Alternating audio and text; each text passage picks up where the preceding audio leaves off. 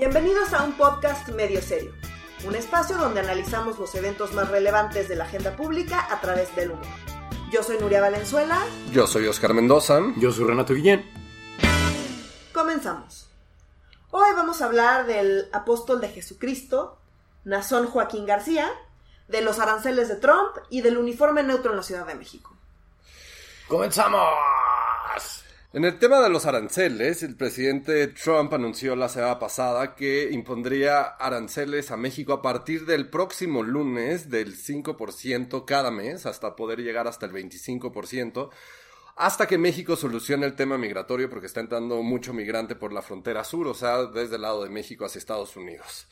Uno de los temas que sí deriva de esta discusión y que se está cayendo es la aprobación del Tratado de Libre Comercio entre, México, Estados Unidos y Canadá que se vino negociando en los últimos meses y que fue todo un tema desde el año pasado y que ya se logró el acuerdo del TEMEC que se empezaba a discutir en el Senado de la República en México pero que también se tiene que ser ratificado en Estados Unidos y en Canadá.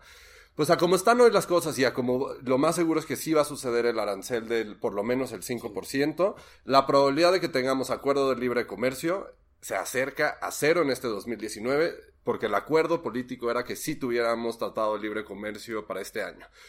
La bronca es que, eh, y lo importante es que sí tenemos que entender que Trump nos va a seguir pegando ahora todo el tiempo porque las, eh, las, economías van a estar aún menos integradas, que es lo que quiere Trump, que se respeten reglas de origen y que México y Estados Unidos estén mucho más juntitos y que se favorezca mucho más a Estados Unidos, pues sin Temec no lo vamos a tener.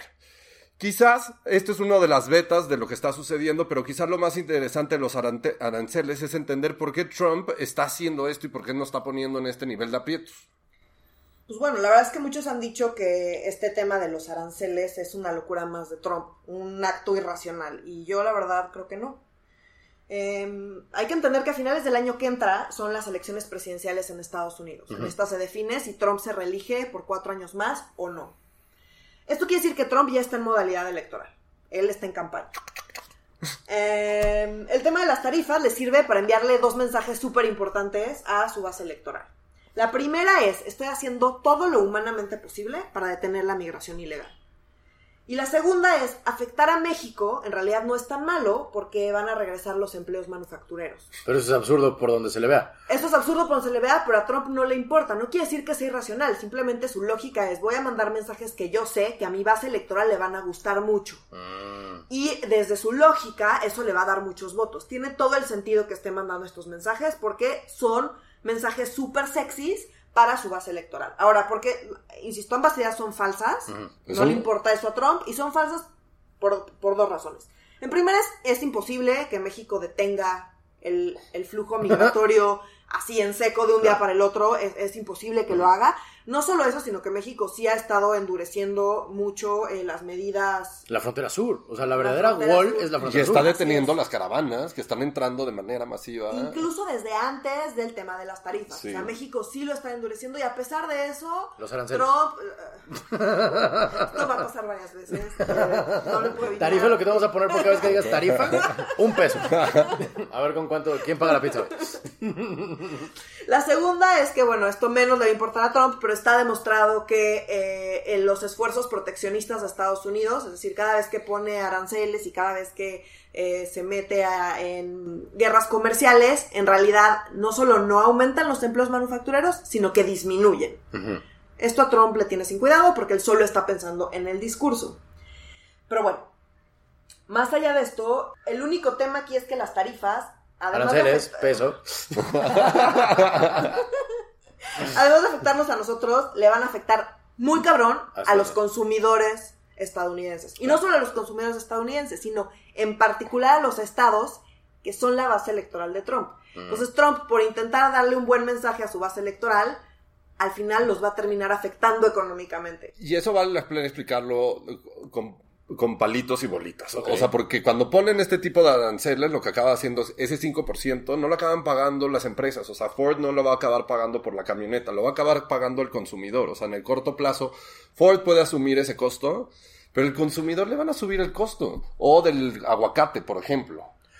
O sea que los gringos van a tener que aprender a vivir sin aguacate o pagar un 5% extra y un 5% cada mes Puede Ya llegar hasta el ganamos esta 25% más Exacto, o sea, aguacate. estamos, dejando, estamos dejando a los electores de Trump, a la gente que vota por Sin Trump, aguacate. o sin aguacate o con un aguacate muy pinche caro. Wow. Y eso pues a la gente no le va a gustar. Entonces Trump no está alcanzando a ver eso, pero quien sí está alcanzando a ver eso es el Partido Republicano que está Mm. colgado de la lámpara y está intentando hacer todo lo posible para que esas eh, aranceles, iba a decir tarifa, aranceles eh, no sucedan porque les va a afectar eh, electoralmente. Y, de- y están volteando todo el Senado, el mismo partido de Trump, para ver cómo tumbar esto. Que si a partir del lunes se ponen los aranceles, están buscando todos los huecos en la ley para decirle, desde el Senado vamos a conseguir las dos terceras partes y te lo vamos a echar para atrás. Órale. Su propio partido, que esto Ojalá. no había sucedido en la administración de Trump. Ojalá si se pusieran de acuerdo para analizar el informe Mueller, digo. No, no es que les debiera costar tanto trabajo, seguro es menos páginas Sí, que bueno. cuántos mendigos aguacates les vendemos. Oigan, yo soy muy... Dicen que soy agorero, pero no soy agorero. Soy apocalíptico. Yo cuando veo cualquier cosa de las bombas, el Kim Jong-un, ¡ya morimos todos!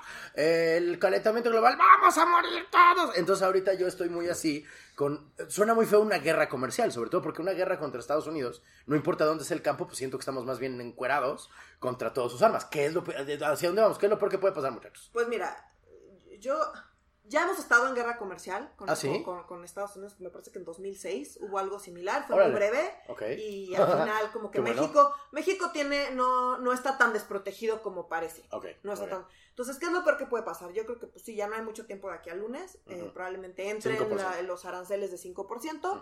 Eh, México seguramente se va a vengar y va a poner sus aranceles de regreso, lo cual eh, le va a afectar todavía más a Estados Unidos. Vamos a estar hace un ratito y eventualmente eh, el Partido Republicano no va a dejar que esto vaya más allá porque va a implicarle la presidencia. Le va a costar la presidencia y eso sí no lo pueden permitir. Entonces yo creo que vamos a estar hace un ratito y eventualmente pues eso pasará y ya. Yo coincido con Nuria que esto es un tema de un ratito, o sea, por ahí de octubre, todo el mundo dice que esto se va, se van a terminar los aranceles. Pero yo sí creo que va a tener efectos en el corto plazo. O sea, sí está desestabilizando la moneda mexicana. El peso mexicano sí se empieza a devaluar. Ya han visto que el peso mexicano ya subió, estamos hasta 19, casi 20 pesos el peso. Ahora, ojo, eso le, eso le conviene de hecho a los exportadores mexicanos. Mm. Entonces, eh, eh, también Pero, ahí se a ver, contrarresta. ahonda ahí- ahí ahonda se un poquito. Eh, lo- los exportadores mexicanos le venden a Estados Unidos y No. cobran el dólares. Mm. Entonces, como está más caro su producto, van a vender menos, pero van a vender menos con un dólar más caro y eso contrarresta ese intercambio, digamos. Entonces, no es tan, eh, tan directo, los cálculos comerciales no, no son tan sencillos. Pero sí es como un terrorismo en el corto plazo donde le están haciendo a la comunidad mexicana así de ¡Ah! Haz- ¿Cómo? ¿Cómo buscarlo otra vez, por favor? que la gente te vea. Literal están ahorcando a la economía mexicana Ah, en el contexto en el que estamos viviendo con Andrés Manuel, que también hay mucha incertidumbre porque de la noche a la mañana decide cambiar todo y toma decisiones con sus propios datos, al igual que, que, Trump. que trompas.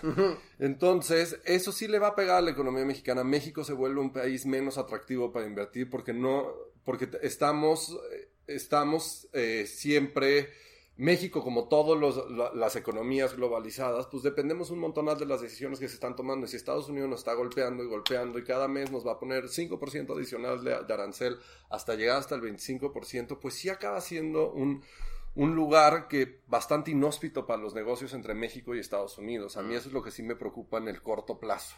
Yo creo que en el corto plazo, más que estarnos preocupando por los aranceles de Trump, que yo insisto en que son un, un- un berrinche electoral y un tema como más de dientes para afuera, creo que es más preocupante el tema, por ejemplo, de, de Pemex.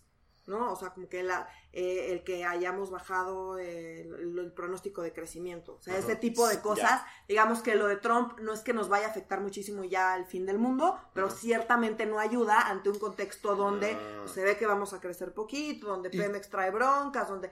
En ese contexto, ciertamente el tema de Trump y de los No ayuda. Aranceles no ayuda. ayuda. Y también es importante decirlo, el Telecan, o sea, el, el que tenemos ahorita, el Tratado Libre de Comercio que tenemos entre México, Estados Unidos eh, y Canadá, prohíbe esto de los, de, de los aranceles generalizados. Ah, Entonces, también luego- es una cosa súper ilegal lo que está haciendo Trump, porque va en contra del libre comercio entre México y Estados Unidos. Entonces, también esto tiene una beta que vamos a ver cómo nos va en las cortes y que va a tomar a tiempo, y por eso tanto Nuria como yo internacionales. creemos que esto es cortoplacista. ya.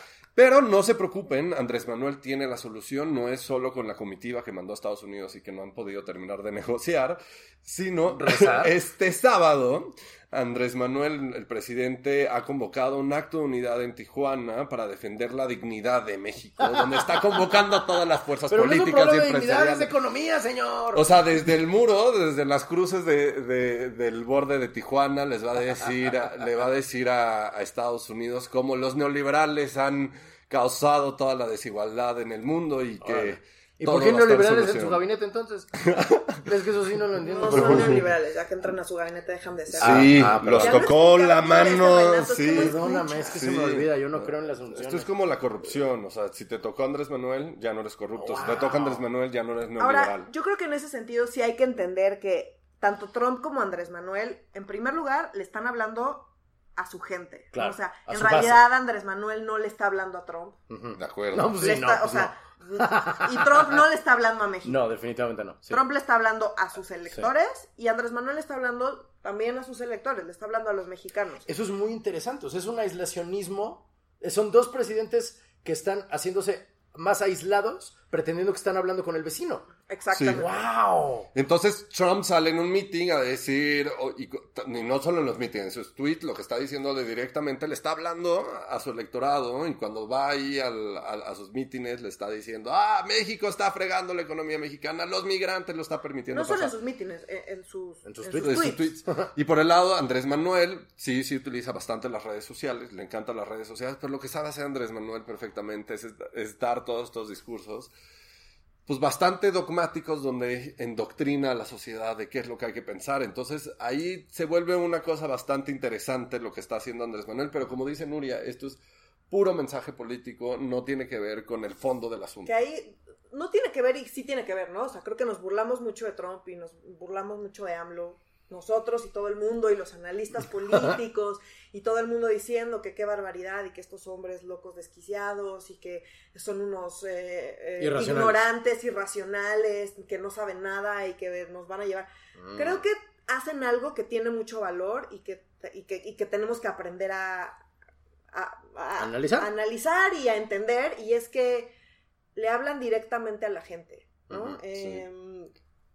Y no con sé. mensajes que son Con- atractivos para la gente. Sí, o sea, ellos entienden que no necesitan antes, eh, como funcionaba la, la comunicación política, era que, era que estaban los políticos y pasaban cosas y los líderes de opinión a- las analizaban, las traducían y se, la gente se enteraba y fu- se formaba una opinión a partir de lo que estaban diciendo estos líderes de opinión. Ahora lo que están haciendo estos nuevos políticos es saltarse a los líderes de opinión, irse directo con la gente.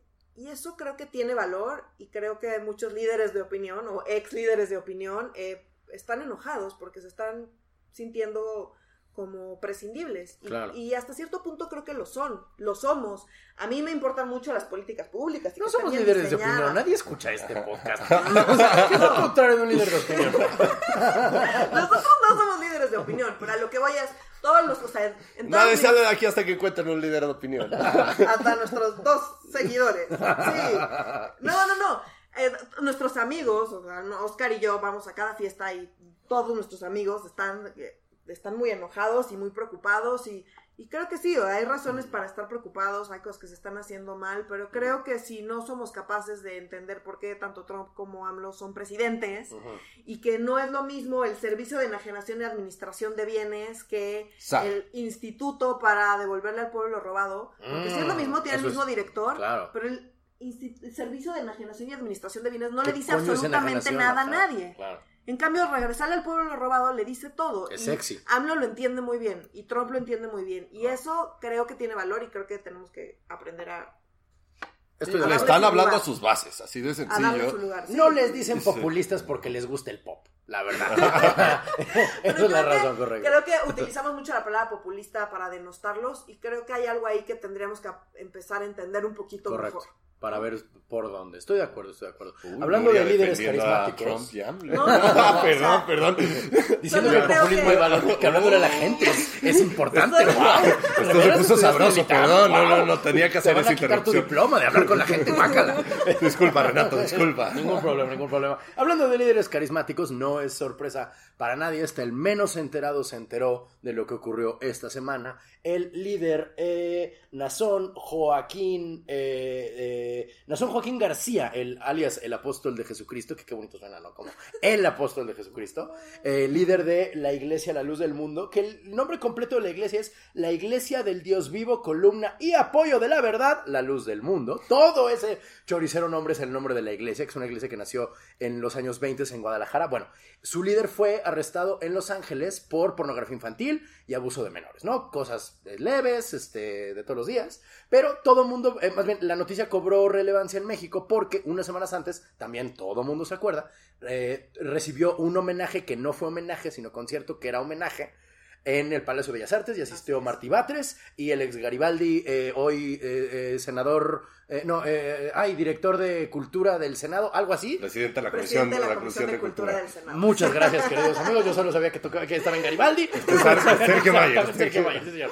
Esa- ese- esos dos estuvieron ahí, ¿no? Bueno, eh, para mí lo importante son dos cosas. Primero, sí, yo soy jacobino, es decir, yo odio que, las, que la iglesia y el Estado se mezclen en lo que sea. Siempre lo voy a defender, nunca lo voy a negar, pero no soy un jacobino neutral. O sea, cuando los católicos intentan manchar el Estado laico, digo, bueno, está bien, o sea, va, el, el- el Imperio Romano nunca acabó, se convirtió en iglesia y ya, no pasa nada. Pero cuando llegan evangélicos sí me da como asco, ¿sabes? O sea, como esta gente que su profeta se llama John y que van a la iglesia de corbata, no me parece chido. Como que yo sé que esto es una cosa muy horrible de decir, perdón, pero sí le tengo como cierta tirria particular a los, a, los, el- a los evangélicos. En fin, todo lo que quiero señalar de todo esto es que van a empezar los desmarques muy cabrones, porque este, esta iglesia, si bien no había estado en el ojo del público tanto tiempo, tiene una historia larguísima de asociación con el poder. Eh, bueno, nada más, el, hoy gobernador de, Jalisco y, de, todo, el, todo el partido de Movimiento Ciudadano están así juntititos. Este, el gobernador de, el ex gobernador de Pueblo Antonio Gali, este, los gobiernos de Tijuana, Tecate y Rosarito le dieron a este señor que hoy está en la cárcel por pornografía infantil las llaves de la ciudad. O sea, de aquí a unos días vamos a ver una cantidad de gente diciendo, bueno, sí lo conozco, pero que va a ser muy divertido y a mí es de lo que más me gusta ver en este mundo, a los políticos sudando y diciendo como, bueno, eh, eh, sí, fui a un homenaje, pero nada más. Por cierto, Bueno, ya empezaron a decir que pues a ellos, no, no, No, yo no, vine a un sí. concierto, a mí me dijeron que yo no sabía, yo, yo acá. Y lo que lo vuelve bien interesante y el por qué también se vuelve nota es porque lo detienen en Estados Unidos, Sí. no en México. Entonces la amenaza de, de que de realmente... que cante como canal. O sea, como, no solo de que cante, Renato, sino que realmente hizo lo que lo están acusando. Claro. ¿eh? O sea, como no es una persecución política ¿eh? No. o religiosa la que está sucediendo en Estados Unidos. Entonces, vamos a ver eh, qué sucede en los próximos meses. Pero sí, la vinculación que tiene este güey con toda la política mexicana y todo su movimiento. Es generacional, además. sí, su abuelo, de su su papá. abuelo. sí, porque Bueno, es una sí, cosa heredada, no, ¿no? cualquiera festeja su cumpleaños en Bellas Artes. No, yo por no sé supuesto. tú, pero a mí nunca me han hecho cumpleaños en Bellas No, Artes. no, Yo no, presenté no, un libro, no. pero fue en la Dama Boario, donde no hay ni luz. Es como tu primera comunión ahí. Ay, qué bonito. Eh, y pues nada, esa es la, la- esa es mi nota. Este, hablando de payasos, no, no sé, no, no recuerdo cuál es el tema que sigue. Este, Las notas. ah, es cierto, las notas favoritas que tuvimos esta semana, ¿verdad? Mi nota favorita, yo empiezo, ¿verdad? Mi nota favorita es el, eh, todo lo vimos, todos lo vimos también, fue la nota más controvertida, el uniforme neutro, ¿no? De a la, mí me encanta el uniforme. a mí también me encanta. La verdad, digo, lo vamos a decir aquí este, rápidamente. La jefa de gobierno de la Ciudad de México, Claudia Sheinbaum, eh, instauró la posibilidad de que las niñas, si quieren, eh, en primaria nada más, usen pantalón. Primaria y secundaria. Primaria y secundaria, correcto. Que las niñas, si así lo eligen, usen pantalón. Más bien, a ver, lo que dijeron fue, el, ahora el falda o pantalón va a elegir cada quien si lo pone, ¿no? O sea, si un niño se quiere poner falda, lo puede hacer. Correcto. O una, niña, se quiere poner un pantalón. pantalón, lo puede hacer. Esa es la noticia. Lo que, lo que dicen es, ahora el uniforme es neutro. Y yo amo este tipo de notas porque lo que hacen es mostrar la naturaleza de la gente que la comparte en redes sociales. Porque hay tres grupos básicamente lo que dicen, ¿no? Los Uno. que- uno. los que dicen qué bueno, los que dicen chingón, si te quieres poner falda, si te quieres poner pantalón, padre, ¿no? O sea, todo mundo, salvo tú y yo aquí presentes, mi estimado, La falda es una pieza de ropa particularmente problemática, ¿sabes? O sea, es, es extraño. Yo creo que los hombres somos los que queremos usar falda, pero bueno, este, porque nos cuelgan, pero bueno. Claro. Este, segundo, la gente que dice, ay, pero ¿por qué se preocupan por esto tan superficial? Que es lo que yo le llamo el casi reaccionario, ¿no? El que no le pare, que no solo no le parece importante, sino que, que no le parece ni bueno ni malo, sino superficial. Como, ay, deberían preocuparse por darles ¿Eso libros qué? de texto a los niños. ¿Eso qué? ¿No? Que es como casi, casi reaccionario. Y el tercero, que también estuvo bastante brillante en, re- en redes sociales, cuando dicen, es que los niños van a confundirse porque van a usar falda. No se preocupan que las niñas usen el pantalón. Esto se trata de las niñas. Esto, de hecho, todo esto es para las niñas. El Esto- uniforme neutro solo es para beneficio de las niñas. Pero de pronto, el problema es que los niños se pueden poner falda. Y esto, la- la- Claro. o sea, esto está O sea- relacionado con los del movimiento de no te metas con mis hijos. Sí, 100%. Ah, los de... Eh, Sí, por- o sea, que los mismos conservadores que Sí. hablamos la semana pasada, Correcto, el movimiento correcto. por la familia, que te dice Incluso como- Fox y Calderón dijeron que no estaba tan bien. O sea, Fox dijo, le queremos... No, por supuesto, o sea, los conservadores. Eh, en fin, insisto, esta es mi nota, no tanto por el... O sea, eh, hombre, el, el- el- el uniforme neutro me parece un paso gigantesco, qué bueno que se dio, yo lo celebro, pero más celebro que se, con- que se convierta en noticia y podamos ver quién es el conservador de de nuestro grupo de amigos de la prepa, de nuestra familia, de nuestro Yo trabajo. Sí, eh, a mí siempre he dejado depurar mi Facebook y Twitter. la, la- la última semana así es de no friegues lo que estás diciendo, nadie se está metiendo con tus hijos. Es- si tu hijo se quiere poner falda o pantalón, es decisión de él. nada más Correcto. Yo voy a ir un pasito más allá, la A verdad. Eh, me parece que es evidente, o para mí es evidente, que pues, más libertades son mejor que menos, entonces que todo el mundo pueda decidir, me parece un logro y está muy bien. Pero me parece súper relevante por algo, insisto, un pasito más allá. No sé si lo ha- hayan contemplado así. A a mí me gustaría pensar que sí. Y es que em, el género es una construcción social. Correcto. ¿no? Es decir, nosotros nos comportamos como nos comportamos porque lo aprendemos y lo enseñamos. Claro. Y uno de, las, eh, de los elementos más relevantes en la construcción de género es justamente la vestimenta. Ajá. Aquí y en todos lados. Tan es así que el símbolo del baño de mujeres es un monito con vestido y el baño de hombres es un monito con pantalón. Claro. acuerdo. Así de relevante es en la construcción de género la vestimenta. Entonces, el simple hecho de estar discutiendo la idea De que un hombre puede usar falda y que la gente salte Mm. es cuestionarnos el tema de género, es empezar a descubrir que el género, Mm. breaking news, Es es, una construcción social. Mm. Porque no es lo mismo decir, no, es que el matrimonio, porque entonces la reproducción y el hombre, la- o sea, como que hay más argumentos, está más complicado.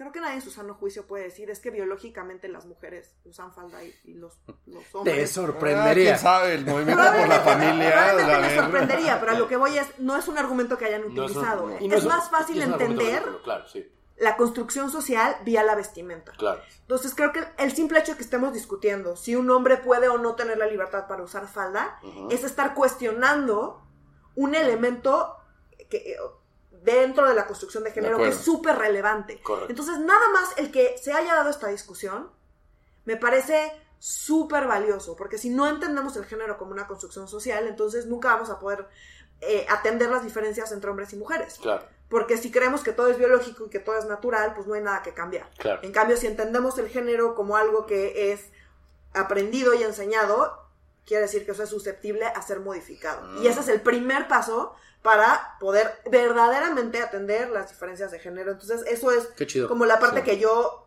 que me llevo más y que celebro más y que por eso me parece lamentable que nuestro secretario de Educación eche todo a perder con sus, con sus con Declaraciones. sus declaraciones. Pero bueno, más allá de las Este declaraciones, sí, está, pues, que salía a decir que, que los feminicidios y que las niñas y que estaban borrando a las niñas, que porque las niñas, o sea, se, se hizo bolas.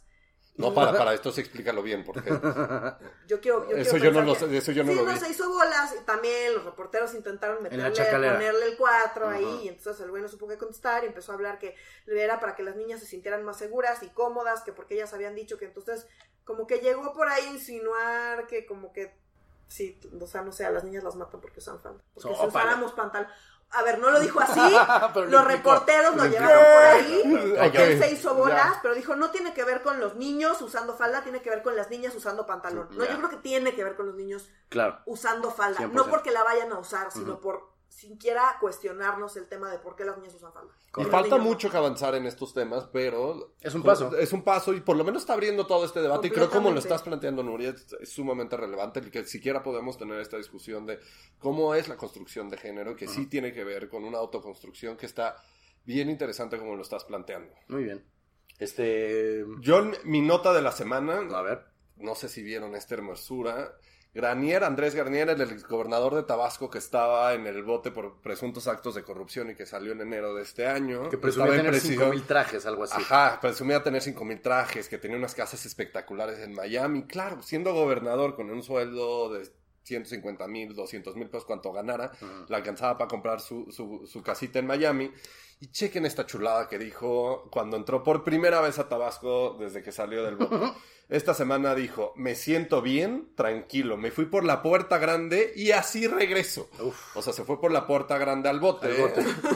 y como no le pudieron comprobar nada, y se reintegra a la política mexicana. Y Wow. hablando de gente en la cárcel, hubo también otra nota por ahí, ¿no? Sí, no hablando de política y lugares donde hace mucho calor y no se respetan los derechos humanos. En mi estado, Morelos, eh, en el municipio de Macusac, el, eh, el alcalde electo del municipio de Macusac, eh, Alfonso Miranda Gallego se llama, inauguró este martes eh, la pavimentación de una avenida. Y ustedes me dirán, y bueno, qué chingados, ¿no? O sea, es un alcalde que inaugura una avenida, no tiene nada de Normal, relevante. ¿no? Lo hizo desde la cárcel. Lo hizo desde la cárcel y con el teléfono en speaker y diciendo es un honor estar aquí frente a ustedes cuando el güey estaba en un penal en Guerrero. Espera, espera, si en un meeting la gente estaba... Era, la el video es muy chistoso porque parece una fiesta donde el tío no llegó. O sea, hay como 20 personas alrededor de un celular y luego le echan una porra. Eso parece, eso parece. Pero está en la cárcel. ¿Por qué está en la cárcel? Por sus vínculos con los rojos, que son el grupo delictivo que tuvo que ver con, con la desaparición de los 43. O sea, él está relacionado directamente con eso. Durante la elección lo metieron al bote. Luego metieron al bote a su, a su contrincante. La gente votó y el güey ganó. Pero él no, no, está- no- no es alcalde, hay un sí alcalde, interni- pero hay un no. interino porque está en el bote. No, él es el alcalde. El alcalde está en el bote, gobernando desde el bote. No hay un interino, Ah, bueno. pero sí, pero el que Ah, gobierna vaya. es el que está en el bote. Ah, sí, sí, sí, sí, sí, sí. Está muy, estás de acuerdo, ¿no? O sea, por eso digo que ser morelense no es algo que se comparte, es algo que se confiesa. O sea, como que, sí, soy de ahí, de donde... Oye, ¿y Cuauhtémoc Blanco dijo algo al? Eh, no, ¿O está muy, eh, eh, no, está muy ocupado este, eh, pidiendo ayuda porque Cuernavaca es imposible la violencia ya. O sea, no, ni siquiera se ha vuelto a ver. De hecho, seguramente son amigos. Pero bueno, damas y caballeros, creo que hemos llegado, es así, al final de esta transmisión. Nos vemos la próxima semana si es que aún hay país, sistema económico y o viabilidad de respirar. sí Ahí nos vemos con unos, aran- con unos aranceles del 5%. Ah, nos vemos en el 5. Tarifas. Nos vemos en el 10%. Yo soy Renato Guillén. Yo soy Nuria Valenzuela. Yo soy Oscar Mendoza y Nuria nos debe 15 pesos por sus tarifas. Adiós.